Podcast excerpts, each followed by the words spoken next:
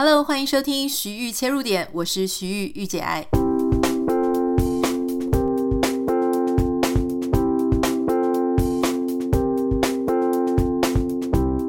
欢迎收听今天的节目。今天要为你邀请到的是我以前在台湾常上电视节目的时候呢，一直都跟我在节目上常常啊、会搭档在一起出现，因为我常常出现的都是一些感情啊或是两性相关的话题。那当时呢就有很多呃观众说他们非常喜欢看我跟 H 两个人针对一件事情，然后尤其特别是立场不一样的时候 针锋相对了，他们觉得非常享受这个过程。我们欢迎 H。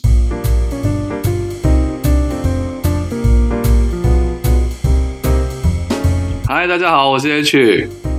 H，你最近还好吗？因为大家就是知道说你最近啊、呃，可能身体上面有一点状况啊，心情上还还稳定嘛。听说为了要准备我们节目，本来不错，后来变得不太好。没有啦，就本来就是正常的工作啊、生活啊、睡觉、吃饭、吃药，然后控制好睡眠、休息时间。我觉得就也不算什么，我我不太感觉我自己像病人，但是刚刚。今天因为你说要录这个的时候，然后建议我去看了那个《黑暗荣耀》嘛，所以我本来是想说，我看了两三集，大概就懂你你想要问我的事情。可是其实看了两三集，其实没有，他还没有出现那个你今天要问的主题的相关的状况，所以我就一直看下去，结果就入戏了。然后我就想说，哎，好像很好看啊，我就一直看，我就看完了，就看到早上早上六七点，就变成今天今天是难得的熬夜。你比大家还辛苦，因为我们是八集一季，八集一季，我们是分段看的。你是一次是看十六集，是不是？而且，而且对我一次看十六集，而且以前看到比较闷的戏，我会快转嘛，你知道，一点五倍。这次我完全没有诶、欸、我一口气把真的把十六集都看完了，就哇，对我觉得是好看的，对，好看。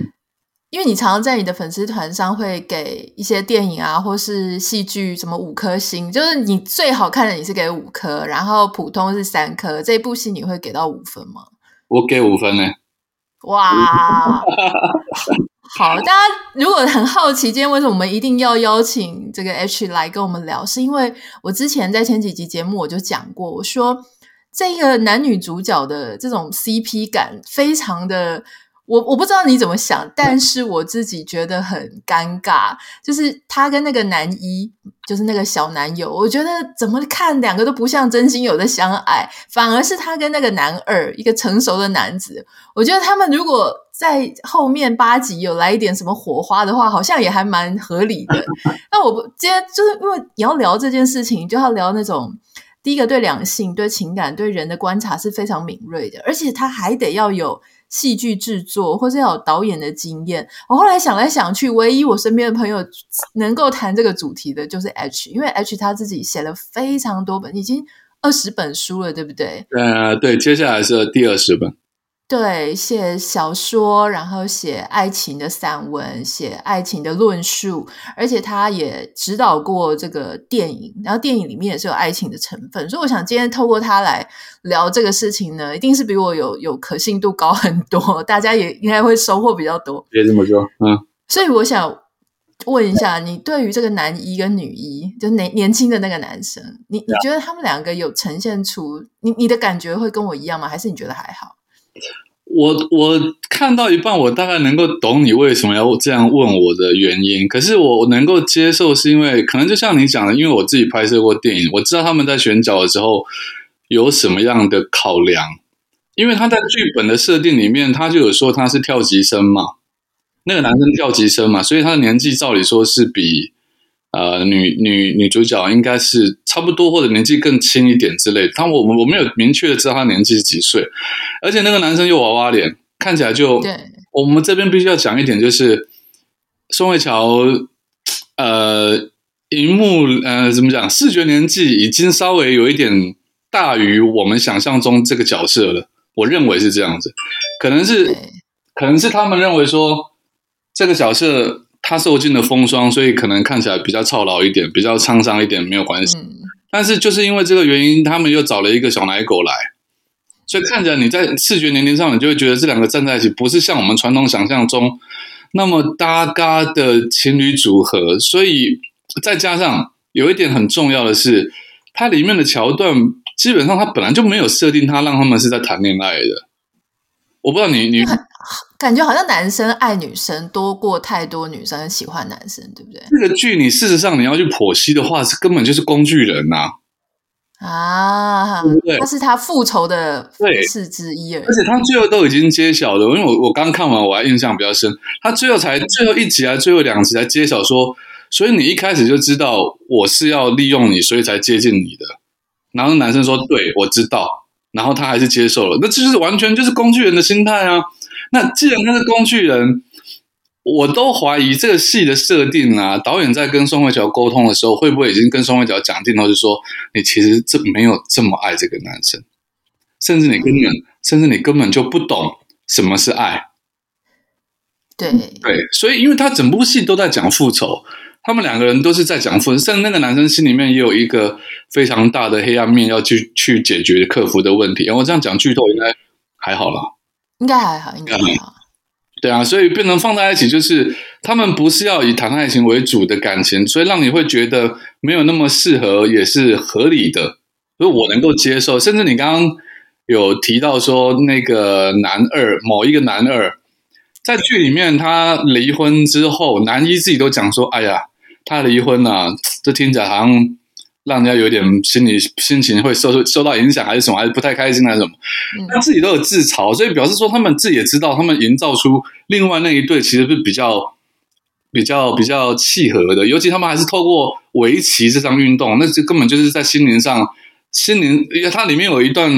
对下围棋的一一段描述，我觉得很很有趣嘛。他说，下围棋除了你在洞察对方、看穿对方之外，另外有一种就是想要征服对方的欲望。那个欲望会从下棋的那个棋风里面，或者是你的那些那些步数里面看得出来。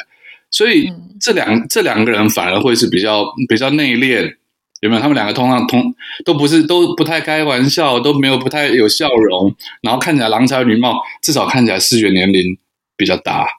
对。对啊，所以你说，嗯，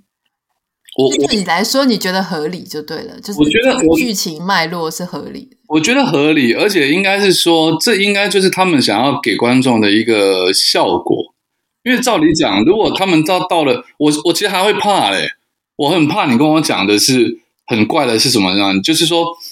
当前面都在讲一大段百分之八十都在讲复仇之后，切入了百分之十。开始进入爱情的 part，就他们两个忽然甜腻了起来，你会觉得，呃，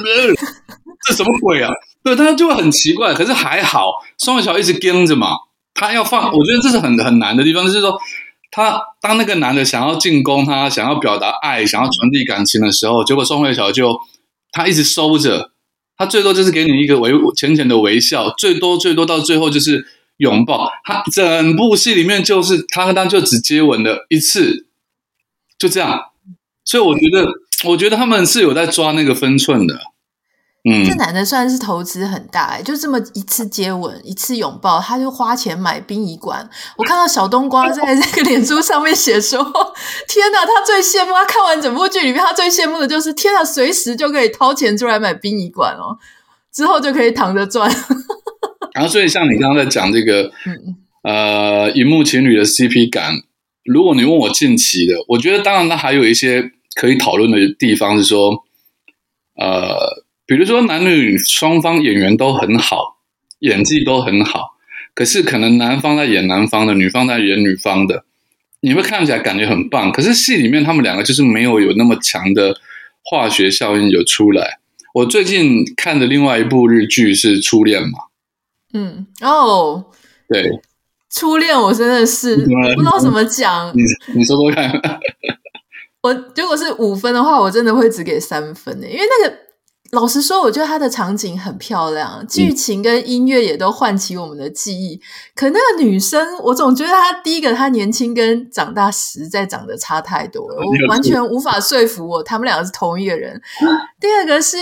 她跟那个男生真的也没有 CP 感。我我知道我为什么今天要做这一题，就是因为我真的最近看太多剧。就刚好就是都没有 CP 感，你自己觉得他们两个有 CP 感吗？你知道吗？我为什么举初恋？就是我觉得我有猜到你这种感觉，就是因为这两个人佐藤健的演技很好，他演过非常多票有有票房或者是收视率很高的电视剧跟电影。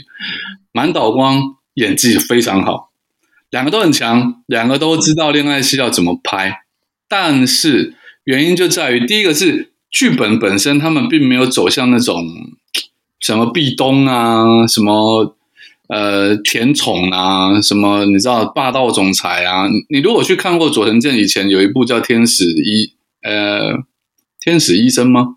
的戏，他你就会发现说，他其实很会演那种爱情戏，他是是跟那种小女生演。可是可是现在他的初恋里面，他的对手是满岛光嘛，是一个三十几岁接近四十岁的单亲妈妈，然后又是很悲苦的，所以他们两个没有办法那么。他又不是很凄美，不是一个什么谁得了绝症要死的，所以你很难去感受到他们的爱情。尤其在前面，前面他们还没有认出彼此之前，他必须要维持一种似有若无、似有若无的那种感觉，所以你很难。所以你就看到两个戏很好的演员他们在对戏，可是没有你你我们观众预期看到的化学反应。这个就跟你要看《爱的迫降》就就不一样。爱的迫降，那他们就是纯粹的对手，爱爱情戏啊，这就是尴尬的。不，可是那部是纪录片，那部他们两个真的在谈恋爱。对，那部是纪录片，对，没错。所以那个就是那个就是导演最喜欢看到的状况啊。对，对啊，虽然真情流露，对，那观那也是观众爱看嘛，因为他们就就是像实境秀一样，他们都演真的啊。所以你说这个其实有难，很有时候很难讲了。我其实初初恋我也给了五颗星。那。因为你明明就觉得他们俩没 feel 啊。可是因为两部戏的制作都太好了，就是不管是各个层面剪接呀、音乐啊，然后你说选角，你说选的不好，我说也我也不觉得选的不好。可是就是他那个剧，他的走向就是不是让你觉得那个感觉的。我觉得可能观众的预期心态跟跟跟那个呈现出来的效果可能有一点点落差，就会让你有这种好像好像两个人不知道在干嘛的感觉。你知道那部戏我看完之后，我最大的心得是，生活真的可以把一个人磨得 很惨，就是因为他年轻的那个女孩子选的很像公主一样嘛，就很漂亮、很发光。嗯，可是她那个满岛光在那里面的造型，你就觉得真的很市井小民，然后很平凡，然后甚至也没什么光彩。可是我觉得佐藤健还在发光诶，所以我才会觉得说他们两个怎么看都有一种。搭不太起来，那那我想我很好奇哦，因为我原本在看《黑暗荣耀》的时候，因为我近期还看了几部，然后我觉得好像都没有这么有 CP 感。还有就是像跟李秉宪一起对戏的一个年轻的女生，嗯，我忘记她叫什么用韩文名字，但是就是阳光先生那一部，反正我看了几部，刚好都是那种超级呃天王天后的，然后配一个蛮新的新人的那种。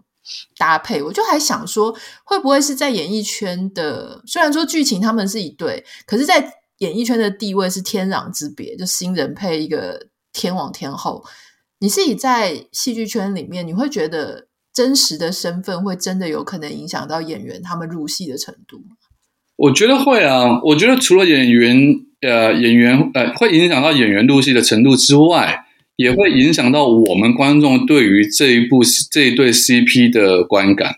因为哦，比如说你像你说李秉宪，你今天他们的确都是演技很好的演员，可是你不管再怎么讲，你看到李秉宪的时候，他的身上绝对不是只有李秉宪这个人的影子了，他一定有太多他演过的那些戏，你看过他的影子在里面，所以你会你会预期他呃表现出哪一种，比如说谈恋爱的方式或手法或口吻。可是对于一个新人来讲，你就对他没有包袱。他一出现，其实新人是在这种状况下是讨好的。然后对于导演或者是说制片人来说，他们也希望是用一个天王天后来带一个新人，是可以创造出新的效果。因为太太多太多天王天后配在一起，就是那些那感觉已经都都差不多了。所以他们希望可以蹦出新火花这样子。但是有时候就很难讲，有时候真的很难讲是。因为是就像我刚刚讲的，你不管是剧情的影响也好，视觉年龄的影响也好，演技的年龄也好，最重要的一点，你刚刚讲了，在现场的化学反应的那个影影响，那个真的很大很大。嗯、我我我我举个例哦，我我不是拍了一部电影吗？那部电影其实里面是女一是郭采洁嘛，然后男一照理说是李东学，然后男男二照理说是郑恺。嗯，那那个时候拍戏的时间有点尴尬，是李东学的时间是长的，也就是说，从第一天开始读本的时候，东学就飞来台湾跟采洁见面，然后他们两个人就一起相处了。可是郑恺只来了五天还是七天，我都忘记。嗯，然后是在那之前，两个人是完全不认识的。然后郑恺一下飞机一来就是演亲热戏，那照你尴尬。对，可是照你这样讲，你应该会觉得是这两个人会拍起来比较效果不好，对不对？结果不是，啊，反过来，为什么？哎，讲这个有是有点内内内幕，就是讲。因为郑恺真的很会撩妹啊，所以他一来到现场上，你知道吗？我我在拍，我在当导演，我们在我们在那个 monitor 这边，他们在那边已经玩起来了，甚至抱起来了。第一次见面哦，第一天，这就是演员。然后两个人已经开始就是可以，郑恺可以随时加戏亲他、抱他，就是完全陷入在一种谈恋爱的氛围里面。因为他们他知道他不那样做，他没有办法立刻进入那个所谓已经谈恋爱，甚至他们最后是结婚的一个状态当中。可是东学就不是，东学我们给他的戏是那种完全谈恋爱的桥桥段，就约会啊、牵手啊、去哪里啊、干嘛的。但是呢，两个就是不来电，甚至采洁私私下跑下来跑过来问我，跟我讲说：“哎，那个那个东学是不是没有谈过恋爱啊？”他觉得他他可能没有没有化学，他对不起来，所以就没有化学反应。对对对，然后就会觉得说我我这样丢球，可是你你不回我，你懂吗？他不知道怎么怎么去演出来真正谈恋爱的方式。然后，嗯，当然这个我之后我也有研究过，就是呃，李东学他这个演员其实是很好的，我都要先称赞一下，因为大家都是非常敬业的好演员。可是东学东学在演古装戏的时候很棒，因为他的扮相很好，可是。他们在演时装的时候呢，因为他是专科专，那叫什么？呃，北京的本科本科系，对，本科出来的，本科出来的学生会有一种演戏很制式化的。他一颗镜头，同样的戏，他会跟我说：“导演，我可以这样演，我可以这样演，我可以这样演，我可以这样。”他可以可以演五种给我，然后你再挑一种。可是有时候我说不用那么多，我我只要其中一种，自然就好。然后他不是，他就会，嗯、呃。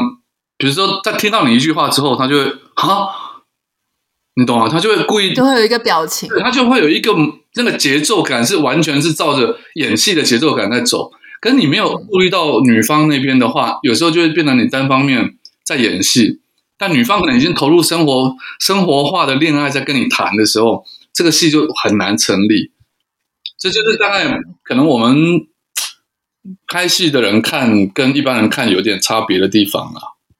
嗯，有有时候我看戏，我发现如果不是不一定在讲感情戏，比方说台湾某一部非常知名的剧哈，就是一把琴好了，我就直接讲，我发现里面的演员有不同，他们其实都还算会演哦，就是还蛮会演，可是你就会觉得他们的演技不太，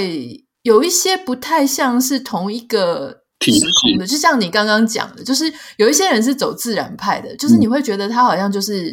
嗯、呃、很自然，把生活当中东西演出来。有一些人就觉得稍微刻意了一点，好像是舞台剧才会出现，或是他比较用力。嗯，那当这个用力的跟自然的搭在一起的时候呢，就很出戏。对，你就会觉得这个很怪的感觉。所以你你讲的是这个意思，对不对？我讲的是这个意思，而且你刚刚真的讲中了一种非常对的事情，就是。不同体系出来的演员，他的演员方演戏方式就会不同。比如说，你刚刚说，呃，像我们举最嗯最显著的就是谢盈萱，嗯，好像现在最红的就是谢盈萱嘛。对，那谢盈萱她其实就是走舞台剧出来的，所以她一开始演出是非常剧场，就所谓的非常剧场，就是说，因为剧场你在舞台上，你的肢体要非常的大，对，你的反应要非常的强。后面的观众才看得到，所以当电影镜头在 take 你的时候，你会发现这个人的镜那个脸情、表情啊、脸色啊、语语调啊，都会比一般的演员来的夸夸张或者字正腔圆这样。可是台湾很多演员是什么？是偶像出身的，他没有受过正统的戏剧或肢体训练，当然可能后面都会调啦。比如说，我们开一部戏之前，会把这些演员叫过来，然后找同样的一个老师帮他们上课，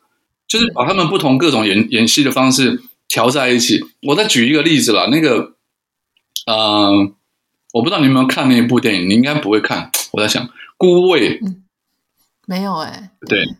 孤味是他把好几个女女演员拉在一起，里面就是谢盈萱，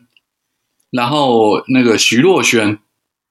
哈，对，对，这就很妙了。嗯，谢盈萱、徐若瑄，然后还有另外一个最近也很红，叫孙孙孙孙什么小小美孙什么忘记了，反正那孙什么芳的，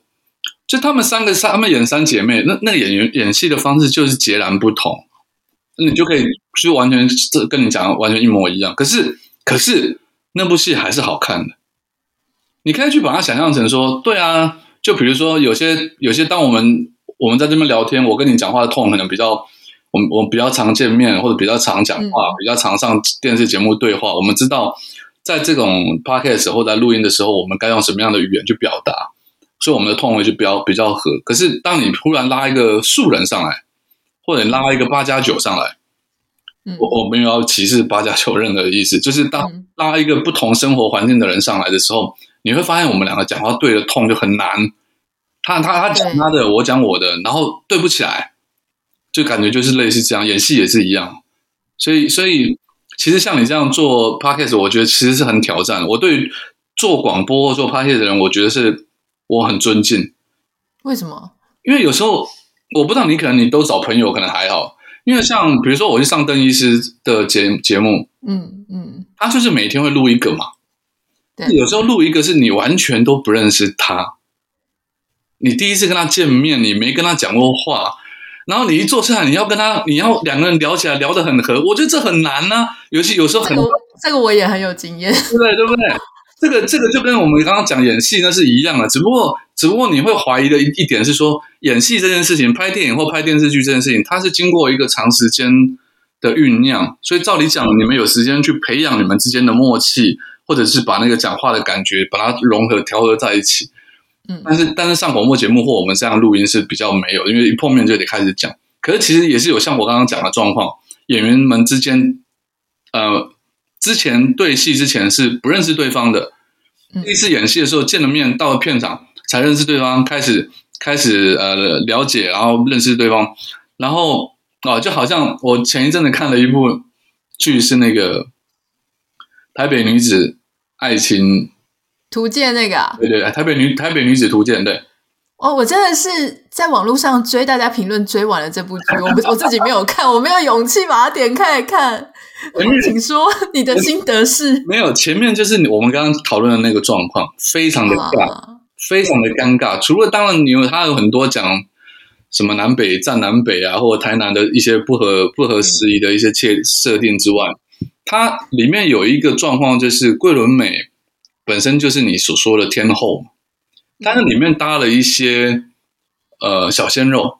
嗯，因为他每一集几乎都跟不同的。男主角，我都叫不出名字的鲜肉，就是我看了名字就立刻。人家有的人现在都很红的 啊！真的吗？那是因为我太没有在关注了。八九成都是都是算现在都是一线的了。哦，真的啊，真的真的真的。然后，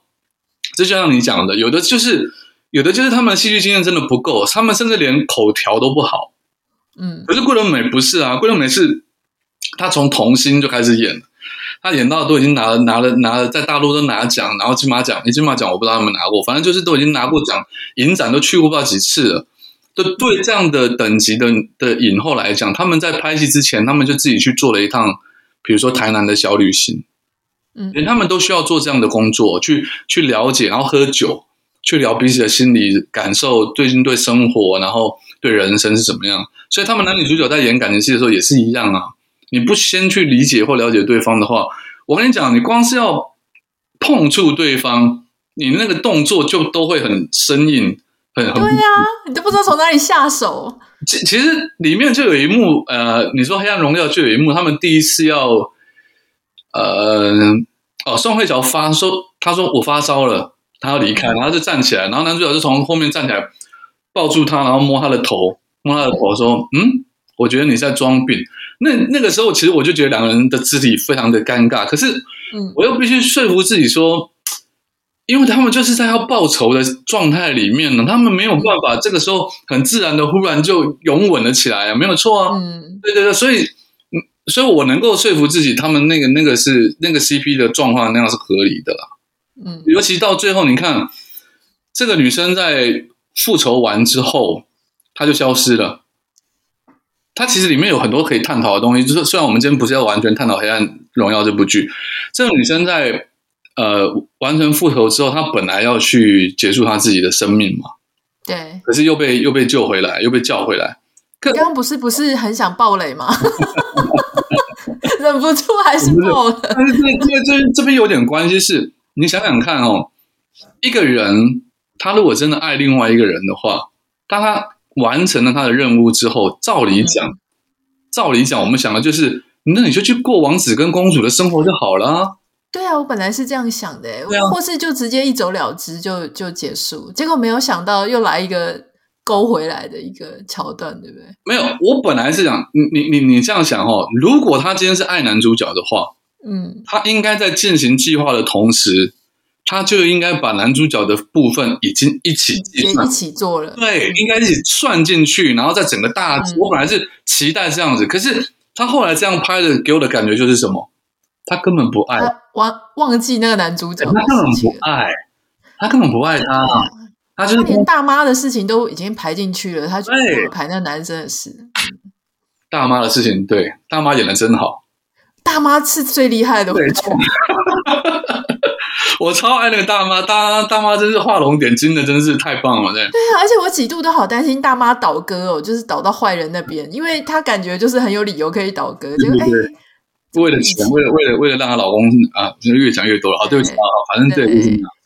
那我也很好奇，因为你刚刚有提到，就是说如果男主角他本身人格就是他真实的个性就很会撩妹，其实他可能不管跟谁，他都蛮可以呃进入状况。那我们也常听到。台湾也很多啊，就什么假戏真做啊。之前不是有好多什么台语剧的女星啊，说是偶像剧的啊，大家都会假戏真做，然后就出乱子。在拍摄过程当中，到底为什么这么容易假戏真做？因为大家，我觉得很多听众可能没有办法想象，就说：哎，拍戏不是也是上班下班上班下班，回家有另外一半啊，就跟另外一半相处，而且我们都知道戏是假的啊。为什么这么容易假假戏真做呢？戏怎么会是假的呢？戏是真的，戏在当下都是真的。因为比如说，我们为什么台湾人或东方人不太常讲“我爱你”这三个字？因为你一讲出口，他那个字就有力量了。你懂，你懂那感觉吗？所以当他们在片场，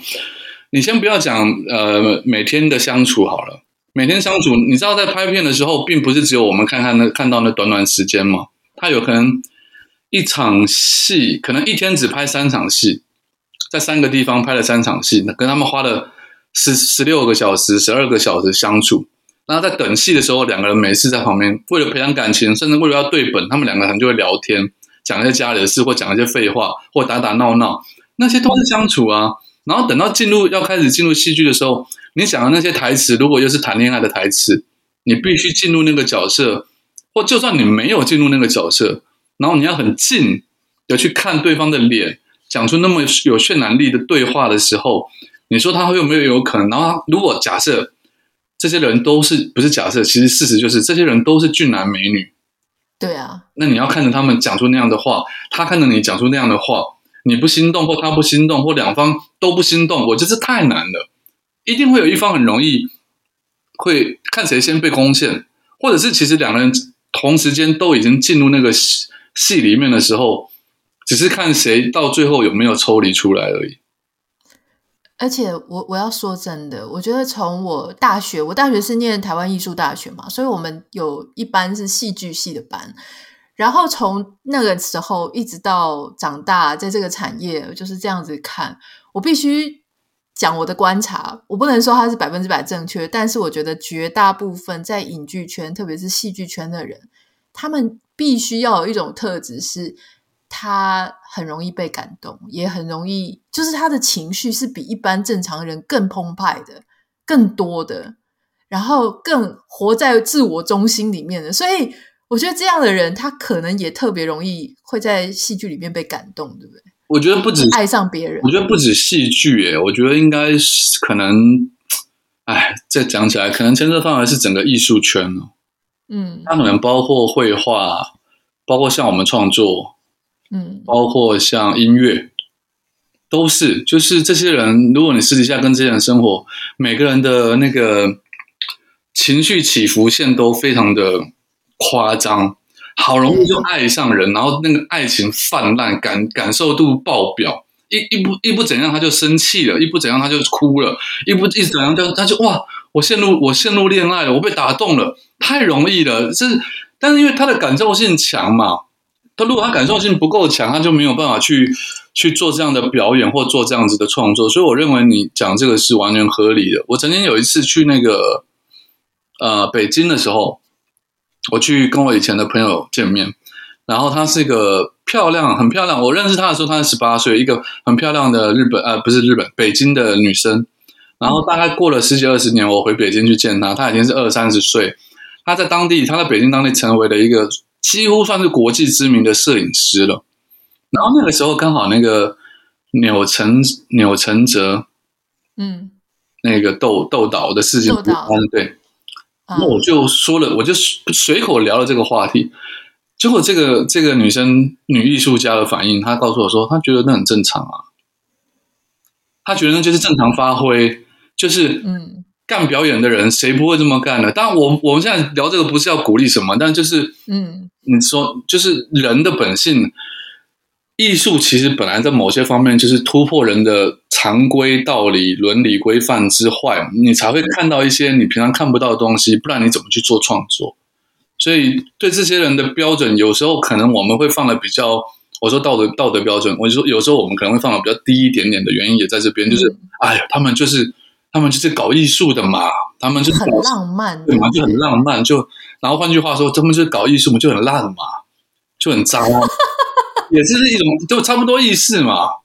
对啊，就是每一个产业或每一个领域的人，你之所以选那个产业，其实跟你自己的个性也都有点关系，或者说你进了那个产业之后，也会影响你的个性。所以人家说啊，金融圈不是也是很多酒色财酒色财性，但是可能不太一样，跟艺术家的那种浪漫，真的是为了。一时之间的火花就粉身碎骨那一种准备是不太一样。那工程师当然也有工程师 自己谈恋爱的模式。这话是讲给谁听？没有没有没有，我只是在想说，我身为一个一半的艺术、一半的工程的那种生活里面哦，嗯、真的是还蛮有趣的啦。好，这个刚刚很很开心，就是可以跟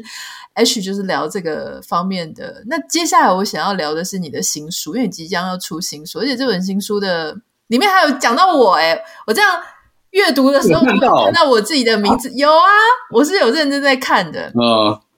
对，他这本书的新书的书名叫做《是时候该大逆不道了》。Yeah，我觉得这本书的书名很有趣哈。如果你觉得说你以前都奉公守法，活在大家期待下已经一辈子了，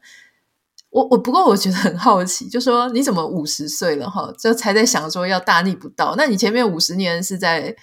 是什么样的？是 Hello，四十九年，你你都在活在别人的期待之中吗？而且你里面讲到一个很有趣，我要请你说一下，就说你说之前我们在上一些很多电视节目的时候，嗯，大部分我我同意你啦，但是我希望你可以解释更多一些。就说你说你通常都只能讲你想讲的百分之二十，其他百分之八十你脑子里想的，你想论述的。因为各种原因，可能时间可能不太适合，可能有其他顾虑，所以你没有办法在电视里面讲出来。嗯，为什么？那你想讲的是什么？你不敢讲出来举例。哇塞，真的是好了，既然反正都要讲这本书了，就没有。因为其实每个节目有他们每个节目的收视群嘛，那我们都非常理解计计划制作团队他们会针对这这些收视群去做他们想要看的主题去做讨论。甚至讨论的走向也会针对了这些族群去做一个，会会会往那个方向走啦。就好像阿德老师，我记得很早很早以前就跟我聊过这件事情。他说，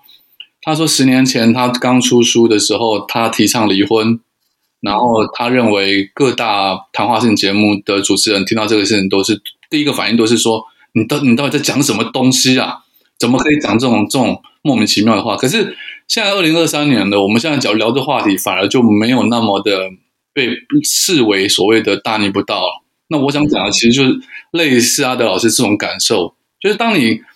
有一些社会价值观，你不现在不是很被承认或很被。平等对待的时候，但假以时日，当时间过去，慢慢的、慢慢的，大家思想越来越开放之后，或许突然发现说，哎，这个人讲的其实本来就是大家都认为应该要改的事情，但是没有人要想去改。然后同样的问题，不断的在 D 卡上面不断的被拿出来讨论，婆媳问题到底是要讲几百年、几千年，然后婆婆才会变，或者媳妇才会变，或者是说整个社会环境才会变？那我我我会觉得。因为我们上节目去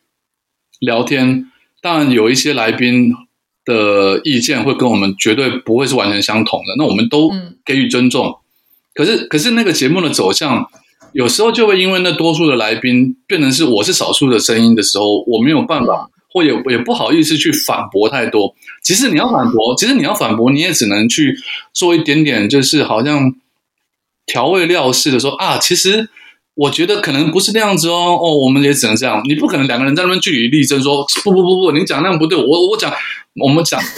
对，节目不可能那样做，所以到最后就会变成你你会吞下很多话，或者是有很多内容你会被剪掉，然后出来的呃呈现出来的呃成果就会变成好像说大家都往那边去倒。那我我自己的感受是，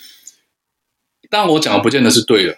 所以我会讲说大逆不道的是，我相信一定很多人在看到这本书的内容之后，一定有一大堆人会认为有一些章节说你是在说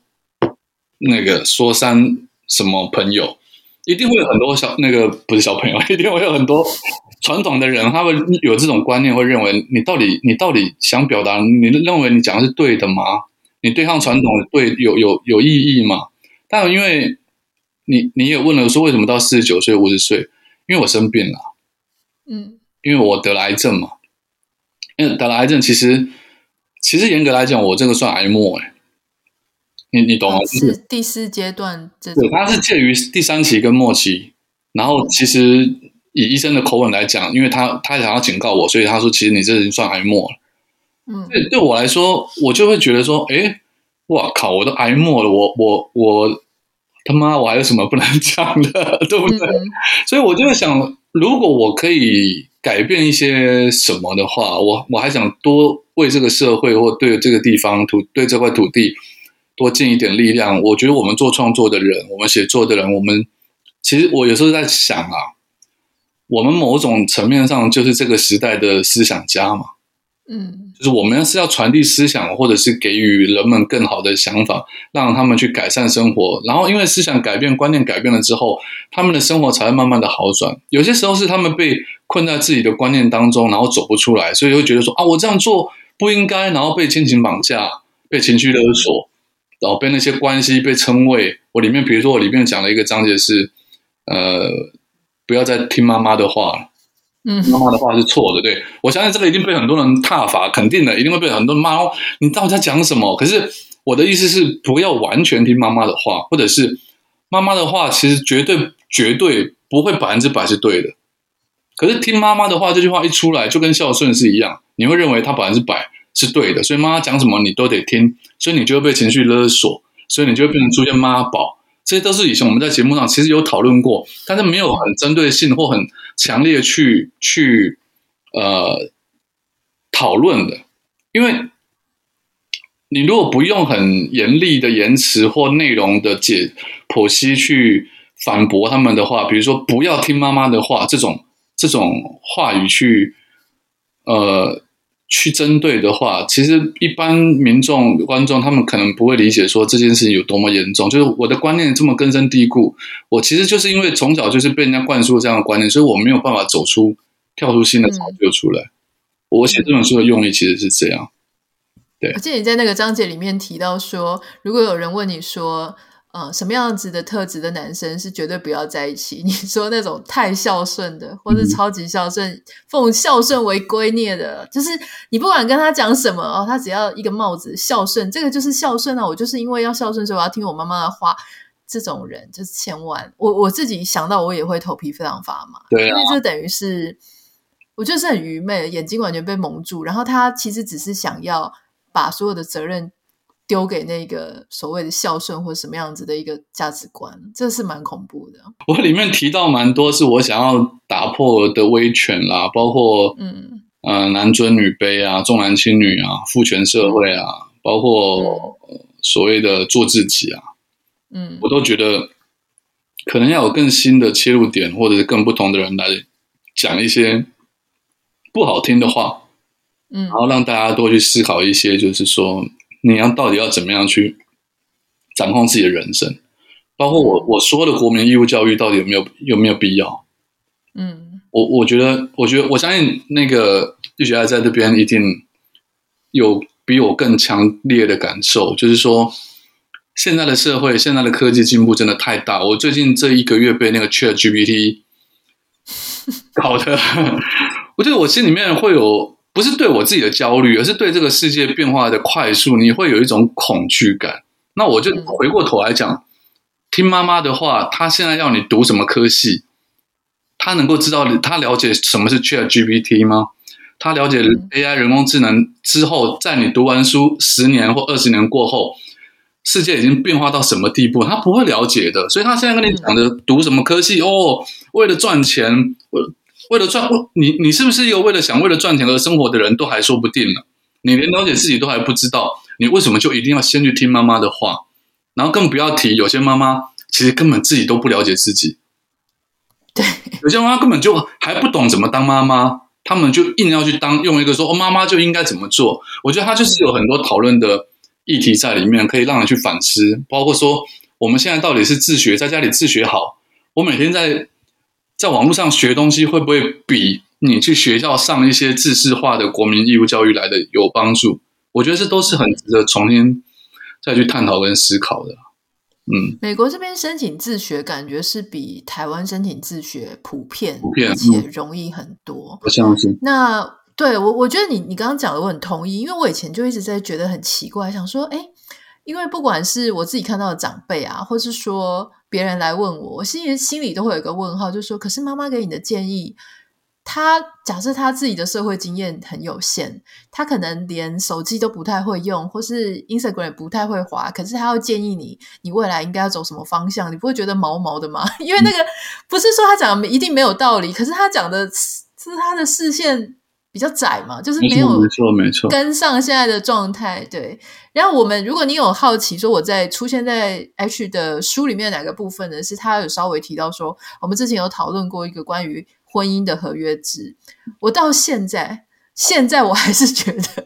婚姻的合约制是蛮好的，就是我们之前聊过说，如果我们婚姻呢，就是才两年一约，讨论要不要续约，如果没有异议就继续续下去。因为你大家在写工作合约的时候，或是你打房子租约，是不是就说好两年一约，然后如果没有呃无异议，双方无异议的话，我们就继续自动续约。如果婚姻也是这样。呃，两年一约，到约快要结束之前啊，大家你知道吗？有时候如果说我们现在签的有点像终身约哈，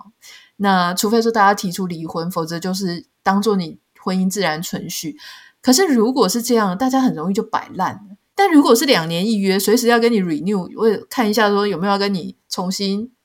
签订合约，这个时候大家就会表现的稍微比较积极一点啊，因为很怕不被续约嘛。是，那你知道。态度就会好一点啊，穿着就会在意一点啊，讲话就好听一点啊，啊，甚至就是说，假设如果你真的也觉得说啊，已经不行了，这两年我很痛苦，他至少我有一个合理的出口，对不对？对啊，你是你，你可以自己谈一下你怎么看这个婚姻的合约制。其实讲婚姻的合约制，甚至你就是说，可以回到阿德老师讲的那个主题，就是离婚是好的，就是婚姻它到底有没有存在的必要性，或者是。呃，婚姻到底需不需要绑得那么死？你刚刚提到说两年一约、三年一约，我我我当然里面有提了，就是不管你要签一年、签两年、签三年，它都有它的好处在嘛。如果你要签到五年以上，那你就不用，你就干脆就是签签长约就好了。可是两年是比较有弹性的，是我们我们以我们谈感情谈那么多次，谈那么多年。你说如果只签一年，一年其实变化不大，当然也可以。你你一年之内，它的条件可以改变，而且每一年随着你的经济能力变化，随着你的感情的热度的增减，随着你们两个人走的方向或价值观的了解，对对彼此了解越来越深，你或许会在过了完一年或过完两年之后，你会对这个人有一个新的认识。人会变嘛？在这两年之内，忽然变了一个人，这种话我们太常听到了。那当如果已经变了一个人，那你何苦还要跟这个已经不是当初签约的那个人在一起继续？这个时候你就是说哦，不续约了，我们就这个合约到到此结束。我觉得那就两个人走得非常的漂亮。当然，很多人会提疑问，就是那小孩怎么办？对，就我刚刚就想问，就说对这种没有小孩的，当然是还好，因为就本身。比较没那么复杂，可是有小孩的，特别是那种其中一个人，假设是妈妈好了，妈妈就是专门在带小孩，就是应该不是说专门带，就是说小孩都很依赖妈妈，那这个怎么办？嗯、就如果爸爸两年后可以抽腿，哎，他抽腿了，这个对妈妈不是很不公平或者什么的？没有啊，你是怎么看？我觉得爸爸还是要去负，比如说养育的责任，或者是赡养的费用，这些他都是要做到的啊。嗯、那。就他其实他其实到最后就会变跟离婚的状况是一样的，然后回到我，他就会跳到我另外一个章节去说，不要再为了小孩说不离婚了。嗯，很多人就说我不离婚不离婚，因为我小孩还小什么。可是我们这常我我我里面有讲到一个数据的统计，就是现在台湾的离婚率已经达达到百分之四十几，将近百分之五十了。十二万对的结婚人口里面，然后每一年大概就会有五万多对的人离婚。那我我朋友是当小学老师，他也告诉我，其实很明显的，一个班上，你你就不用去避讳说，哎，那个谁谁谁是单亲家庭，你不用去避讳这个，为什么？因为两个两两个小孩里面就有一个是单亲家庭，然后另外一其他的就算没有离婚的那些人，他们的家庭也可能，你知道，也可能感情也不一定很好，对，也不一定很好。所以你说小孩到底是谁要照顾或谁不照顾？我觉得这已经不用婚姻来决定了，而是。你要考虑的是说，就算结了婚，你不离婚，然后就算离了婚，到底某任何一种状况下，你们有没有办法给小孩最完整的爱？最完整的爱，并不是要有一个家庭形式上的家庭，说有爸爸有妈妈在才有。我觉得不是，我觉得是每一个人都给他爱，而不是离了婚之后，很多人是离了婚之后，为什么为什么会有人说单亲家庭出来的小孩子会可能会学坏，或者是思想会偏激？是因为。离了婚之后的某一方，比如说爸爸或妈妈，他可能就会减少了，或忘记了，或呃放放轻了对小孩的爱或关注，然后那个小孩就会觉得说自己好像没有得到这一边的爱，或者任何一方的爱，或者受到歧视。可是他其实，在现在社会上，我觉得单亲受到歧视这个状况已经越来越少。就像我讲，因为你歧视我干嘛？因为我也是这样，我干嘛歧视你？我们每个人几乎很多人，大家都是单亲的嘛。所以我，我我才会讲说，这观念，如果你不改，整个社会不改，它只会越来越坏而已啊，它不会好啊。那你倒不如一开始就告诉大家，就是说，单亲小孩出来的其实没有不好，但是你得要前提是，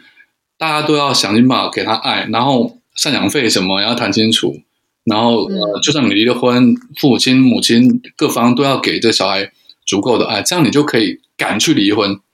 嗯，我觉得离婚率高不是坏事。生育率低也不是坏事，但是每个人都要能够健康的活着，我觉得那才是好的事情。嗯，就是你活着的时候，不要一直觉得很 很很痛苦，就是因为你有一个不好的关系在那里，然后让你活的也是生不如死的那种感觉，对啊，我觉得很浪费你的时间，对不对？对，而且小孩也会感受得到啊。我因为我最近接触了很多单亲妈妈跟他们的小孩，嗯、所以我才发现说，小孩两三岁，他们其实就知道。嗯，爸爸在吵架，妈妈在生气，嗯、然后只要妈妈嘴巴讲什么脏话或难听的话，他们立刻就学起来。嗯，所以你要给的不是说，你就算你没有离婚，可是两个人每天在吵，然后给小孩子，你知道爸爸妈吵架，小孩最常做的事情就是就是开始哭闹，因为他们怕。嗯，所以所以你，然后或者是爸妈在假装，他们明明在冷战。因为他们他们已经感情不好，他就跟你讲，你不要听妈妈的，你不要听爸爸，爸爸爸都乱讲。然后你活在这种生活里面，那小孩长大也不会健康啊。你倒不如两个好好的离开，然后你还是可以一起出来吃饭，然后你不要口出恶言，我觉得这才是对的吧。对，我觉得两个同时出现或分开出现，但是给小孩是快乐的氛围，好过两个人硬是说在同一个空间，然后都是很不好的那种氛围。我记得我那个时候，我爸妈要离婚的时候，我就曾经跟他们讲过说，好，我拜托你们赶快离，因为我有点受够了，因为他们就很烦，那那阵子就这样一直吵架，一直还要甚至就是大打出手，然后我就会觉得说，天啊，这是我不喜欢这种感觉，我根本。我不过不关心说你们两个到底有没有要住在一起，可是可不可以不要每一天的生活是充斥这种很吵闹，然后很让我觉得很不舒服的那种环境跟感觉？所以很多人就以为说不要签字就是对小孩好。No，其实我觉得你你不如好好的和平的离婚，讨论说是不是一到五是谁顾，六日是换到另外一边去，就让他有一个比较。平衡一点，然后大家也不要再跟小孩讲什么另外一半的坏话，因为大家很喜欢这样讲，都觉得自己好委屈。那这个小孩你让他怎么回应呢？因为一个是他爸，一个是他妈。没错，没错。嗯，好，所以如果你有想要很好奇，我现在真的蛮推荐，就是大家来看 H 这一本书哈，是时候该大逆不道了。那如果大家有兴趣的话，欢迎点开今天的节目简介栏，我会把呃相关的链接放在上面。我们今天非常的谢谢 H，哎，最后我想要问你一个问题，因为宋慧乔她有一个记录，就是她演每一部电影啊、呃，每一部电视剧，她几乎都会跟男主角谈恋爱，嗯、就是传出绯闻。你觉得这次《黑暗荣耀》她跟小鲜肉有机会吗？应该是不会了。为什么？就看不出来有火花啊！而且就像我讲的，它里面的台词或者是肢体接触，没有一般的剧来的多啊。嗯，他根本就好像两个人自己在，你知道吗？自己在自己的空间，自己在自己的场域里面在演戏。所以我不觉得，而且不知道哎、欸，我觉得他好像不是他的菜。谁不是谁的菜？男生不是宋慧乔的菜。我也觉得男生好像不是他的菜，嗯、所以你觉得你已经是看一部戏的男女主角，你可以看得出来他们在真实的状态下有没有火花吗？差不多差不多，差不多，差不多。有些东西是藏不住的，有些东西藏不住的。比如说，比如说，我本来今天要跟你讲，但是日本的我不知道你熟不熟。比如说像那个，呃，日本有一对最近这几年很红，叫管田将辉的。嗯，我不知道。跟小松小松菜奈，你知道吗？有听过。嗯，他小松菜奈是我们我们这个世代大叔的心目中的美少女。反正她就是跟这个管田将辉，他现在也算是日本的影帝，但也很年轻，三十三十出头。诶，两个人就是拍了，在好几年前，他们两两个演高中生，就拍了一部电影叫《溺水小刀》。嗯，那个就是完全纯爱的。然后又过了好几年之后，他们拍了一部戏叫做《线》。嗯，伊斗，他的日本人叫一斗，就是线的意思。然后他们两个人结婚了。啊，他们现在他们现在是夫妻。然后俊俊男美女，你可以去查一下小松菜奈跟管田将辉。然后他们两个那个 CP 感就很重，因为他们站出来，你就觉得他们活生生就是电影里面的人物。这个感觉就是。非常的好，所以很多戏其实你看就知道了。但我看《月薪娇妻》的时候，我没有觉得它是纪录片诶。《月薪娇妻》有啦，你觉得有吗？我觉得有啦，《月薪娇妻》月薪娇妻》你会觉得不可能产生那个结果的原因，是因为大家把那个谁想的太女神了。新垣结衣，对，嗯、因为你你把她想的太女神化，所以他会你们会觉得说，新垣结衣这种女神怎么可能会去？爱上这种宅男般的人呢？对，但事实上，事实上，我觉得那个，呃，他叫什么？新新演员，对，对，新演员，她老公其实不是那么宅男的，他他是歌手，他也很会撩妹呢，他是歌手啊，啊，他是歌手，他只是演的像一个宅男，对，所以根本不是那么一回事的。但你如果那一部戏里面还有佐藤健，你觉得他会选谁？干嘛要聊这么 好难的问题？我觉得应该还是还是星野，其实还是原本这个老公哎、欸，是、哦，因为我觉得新垣结衣她很，她有点天然天然萌，你知道，天然腔啊。他、嗯、其实不是说那种很精明的女生，说我要去找一个帅哥或者是什么什么，然后什么俊男美女配。我觉得她不是那种人，她就是一个很可爱的小女生。我我想要怎么样啊？我觉得她很可爱，我就跟她在一起。这样，我觉得是这种感觉。这蛮，我觉得你会聊这个主题，我觉得挺有趣的啊。因为为什么？因为我们我就嫁给一个宅男，是不是？不是，而是而是很少人会去聊说电影里面的 CP 感。嗯，对对啊，因为我就觉得说，这个到底猫腻是出在哪里？这个事情我是真的蛮好奇。嗯，但是其实其实，如果如果真的拍过一几部戏，你从幕后走到幕前，可你大概就会知道，你甚至都可以从他们拍出来的那个成品里面去推敲说啊，这个时候当初在现场可能有发生什么事，有时候可能你可以想象到那一步，这样蛮有趣的。好，我们今天真的非常谢谢 H 来跟我们分享这么精彩，大家也可以听到很多，就是不管是影视制作的内幕啊，或者是说呃我们在讨论的一些相关的话题，希望大家会喜欢。那如果大家有任何想要跟我分享的，欢迎可以私讯到我的 Instagram 账号 Anita 点 Writer。如果想要觉得这个 H 讲得很好，我其实很想鼓励他也来做 Podcast 哦，你可以想要私讯给他，欢迎到他的粉丝团。你有在经营 IG 对不对？因为我有看到你说，因为脸书。